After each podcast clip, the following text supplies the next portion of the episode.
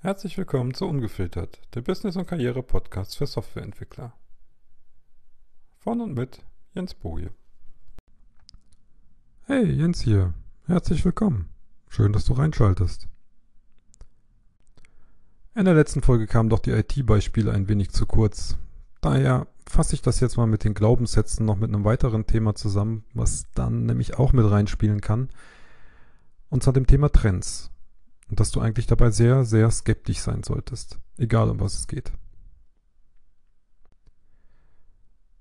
Nehmen wir mal drei gängige Trends aus den letzten Jahren.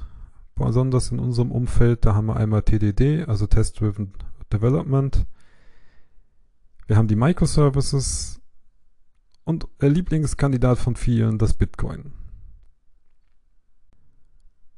Was bei so einem Trend normal passiert, dass jemand halt einen Start legt, meistens mit guten Absichten. Sie möchten etwas ändern, sie haben tatsächlich einen Vorteil von irgendwas und fangen an. Dann peu à peu kommen neue Leute hinzu, die darin ebenfalls einen Vorteil sehen.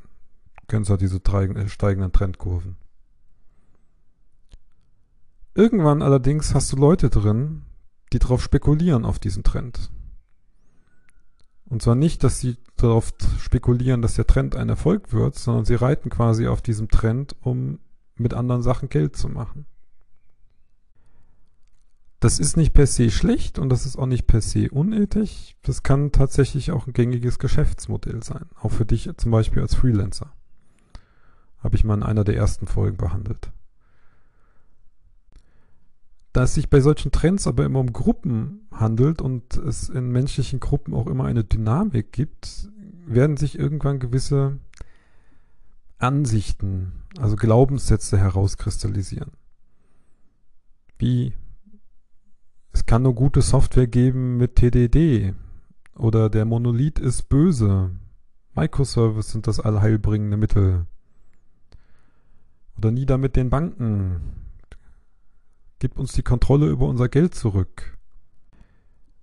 Das Interessante an diesen Trends ist, je nachdem, mit welcher Einstellung du da reingehst, kann es dir passieren, dass du quasi von Glaubenssätzen überrannt wirst. Und je nachdem, wie lange du da involviert ist, bist, die übernimmst, ungefragt. Das kann dann dazu führen, zum Beispiel, dass du wirklich denkst, monolithische Softwareentwicklung ist schlecht. Die hat nur Nachteile. Alles muss mit in Microservices gemacht werden. Wenn du diesen Glaubenssatz einmal drin hast, dann wird deine alltägliche Handlung darauf hinauslaufen und jedes neue Projekt, das du anfängst, dass du versuchst, Microservices zu pushen. Egal, ob das in dem Kontext Sinn ergibt oder nicht.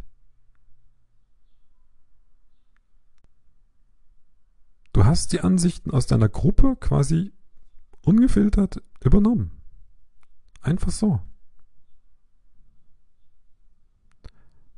Wie wir es in der letzten Folge schon hatten, passiert das nicht unbedingt bewusst. Das meiste ist tatsächlich echt unbewusst. Und irgendwann steht man da und überlegt sich, warum denke ich das denn eigentlich? Die Möglichkeit, wie du da rauskommen kannst und die auf den Prüfstand stellen kannst, hatten wir schon in der letzten Folge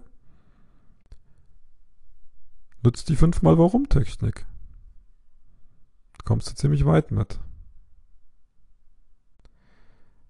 Wenn du allerdings weißt, dass es sowas gibt und dass sowas passiert in solchen Gruppendynamiken, kannst du mit deiner Skepsis, und ich denke, die kann man auch bis zu einem gewissen Grad wirklich lernen, das nämlich in Frage stellen. Nicht einfach, weil du es blöd findest, sondern um tiefer zu gehen. Und, was ich besonders wichtig finde, ist nicht einfach blindlings irgendwelchen Trends hinterher zu rennen und dann nachher irgendwelche Glaubenssätze draus entstehen zu lassen. Dann hängst du irgendwann fünf Jahre später in irgendwelchen Gedankenansätzen drin, die dir teufelskommen raus, sauschwer sind, wieder rauszukriegen. Einfacher finde ich es da schon von Anfang an, einen Skepsisfilter aufzubauen und sowas zu hinterfragen. Machen kannst du das zum Beispiel bei diesen allgemeinen, Aus, allgemeinen Aussagen, die da getroffen werden, wie alle Monolithen sind böse, lang leben die Microservices. Ich überspitze jetzt natürlich ein bisschen. Mit einer leichten Abwandlung von dieser Warum, äh, fünf, fünfmal Warum-Technik. Ersetzt das Warum, je nachdem, wie es passt, durch wie oder wen. Wer hat zum Beispiel Erfolg damit gehabt? Hatten die wirklich Erfolg damit? Wie hat sich ihr Erfolg gemessen? Wie waren die Rahmenbedingungen von denjenigen? Welche Ziele verfolgen die eigentlich mit der Entwicklung?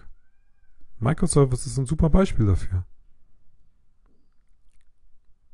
Welches Ziel haben die damit verfolgt? Passt dieses Ziel überhaupt dazu, wie mein Unternehmen arbeitet? Entwickeln wir überhaupt so?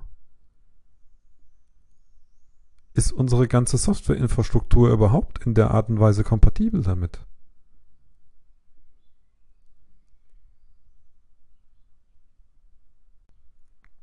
Also Fragen stellen. Und nicht nach der ersten Mal, nach der ersten Frage aufhören. Mehrere Fragen stellen und tatsächlich auch mal gucken.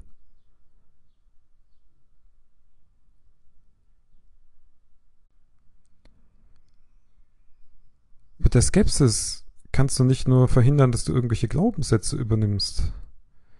Ich meine, je nachdem, wer, welchen Teil du folgst und welches Thema es ist, kannst du auch jede Menge Geld sparen. Oder verhindern, dass du es verlierst. Ich sag nur zum Beispiel die Volksaktie, die Deutsche Telekom.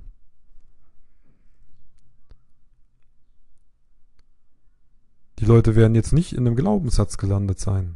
Zumindest nicht in dem Vollglaubenssatz der, der Volksaktie Telekom. Die sind aber geldlos geworden, weil sie halt blindlings diesem Trend und den Aussagen anderer gefolgt sind, ohne skeptisch zu sein, ohne zu fragen, ohne selber mal ihren Kopf einzuschalten, ob das wirklich was ist. Nicht nur, ob das was für andere ist, sondern ob das was für sie ist.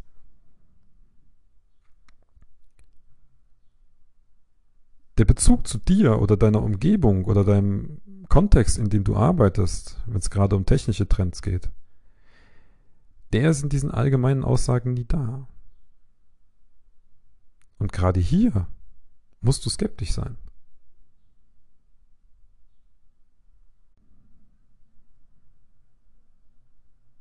Außer natürlich, du greifst gerne ins Klo oder hast gerne die Glaubenssätze deiner Mitmenschen.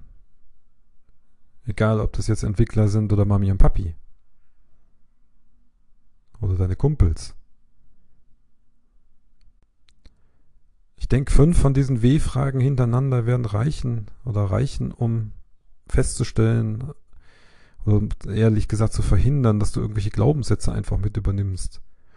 Für alles weitere, ob das wirklich für dein Umfeld, für deinen Kontext passt, denke ich, sind wesentlich mehr Fragen sind nötig.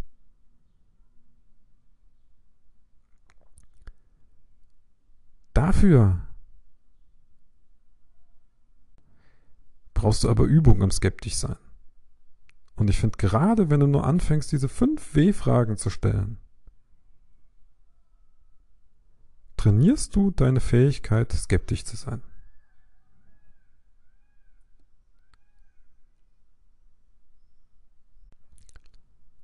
Und das musst du. Das musst du üben. Üben, üben, üben, üben. Egal, ob das den anderen irgendwann auf den Sack geht. Natürlich sollen die, die Fragen keine Trollerei sein, sondern du willst ja tatsächlich was rausfinden. Nämlich, ob das für dich passt und ob das vielleicht Sinn macht oder sinnvoll ist, mit Gott, jetzt habe ich Anglizismen verwendet, das zu übernehmen ob das bei dir reinpasst, ob es für dich passt, ob es in dein Umfeld passt, dem es relevant ist. Und nicht bei den ganzen Trendspekulanten. Die wollen ihre Kohle haben. Und in den meisten Fällen bist du denen den Trend egal. Aber gut, das ist ein anderes Thema.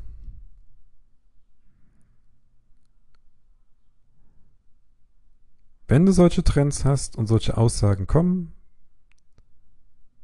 Stelle dir mindestens fünfmal die W-Fragen. Ist egal, ob das Warum, wer, wie, was ist. Und finde raus, ob das für dich passt. Mache es ständig, damit trainierst du skeptisch zu sein und nicht blindlings alles zu übernehmen. Weil es ist einfacher, das wegzuhalten, als wenn es einmal drin ist in deinem Kopf, wieder loszuwerden. Bis zum nächsten Mal. Ciao.